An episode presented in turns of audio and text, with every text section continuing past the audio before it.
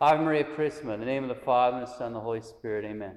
Today, the prayer of the people is Attend to our supplications, Almighty God, and graciously grant to us the effect of thy wanted mercy, to whom thou grants confidence to, hope, to hope in thy goodness. So that's the prayer over the people at the end. Today, it's also the feast of St. Margaret of Cortona. She's an incorrupt saint, died in 1297 at the age of 50 and she's a marvel of penance. When she's seven years old, she was born to a, a poor farmer in Tuscany, and when she's seven years old, her mom died.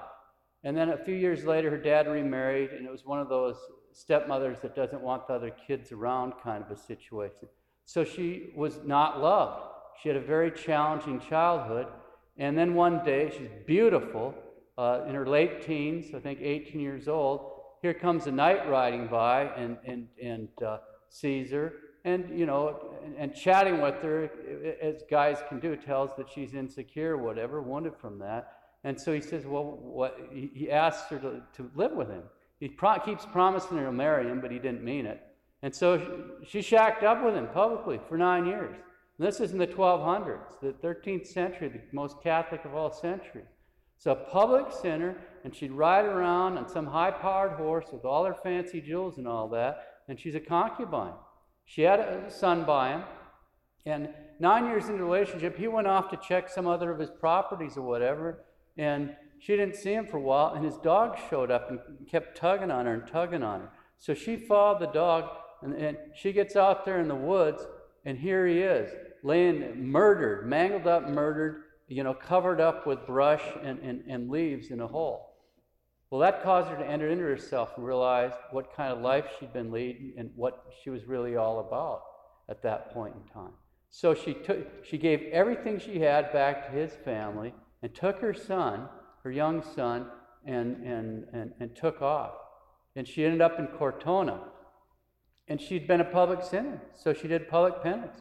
She, she went around and apologized for the bad example that she had done. You can think of what kind of humility that would take. And she's li- made, made a living then by nursing uh, women in the town. And ultimately, her son entered the Franciscans. Ultimately, uh, she ends up just living on alms. And uh, after three years, the Franciscans that had been directing her saw that she was really serious. She'd made a true conversion. And so they allowed her to become a, a member of the Third Order.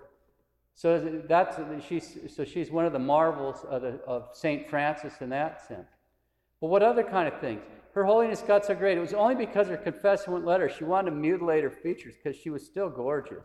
Uh, but she wanted to, you know, do that. Nope, they wouldn't let her do that to herself.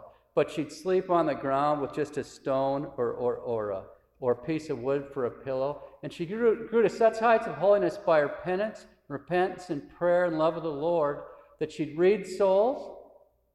People would come to her. She raised a child from the dead. She'd drive away devils and all that, but she never quit serving the poor. She got a hospital together and, and, got other members of the third order to take care of it so they could take care of the poor. So she spent her life pouring out her, her love for our Lord in deeds of charity. And she died at the age of 50. She knew she had a, a premonition. She was told when she was going to die, even the date she was going to die and died. She's incorrupt even right now in, in, the, in the cathedral in Cortona. But a saint like that, it's not the miracles are a sign of the love of God, but it's not the miracles, it's the charity. It's the penitence and charity. She entered into herself and then had, got that relationship with the Lord. So it doesn't it reminds us it doesn't matter where you've been. It matters where you're going. Our Lord came for sinners. And here we have an example of a Mary Magdalene, a spectacular public sinner, and a scandal that in those years is gigantic, and that she's one of the great saints in heaven. Everyone here can join her. It doesn't matter what you've done. It matters what you become. And He's the way.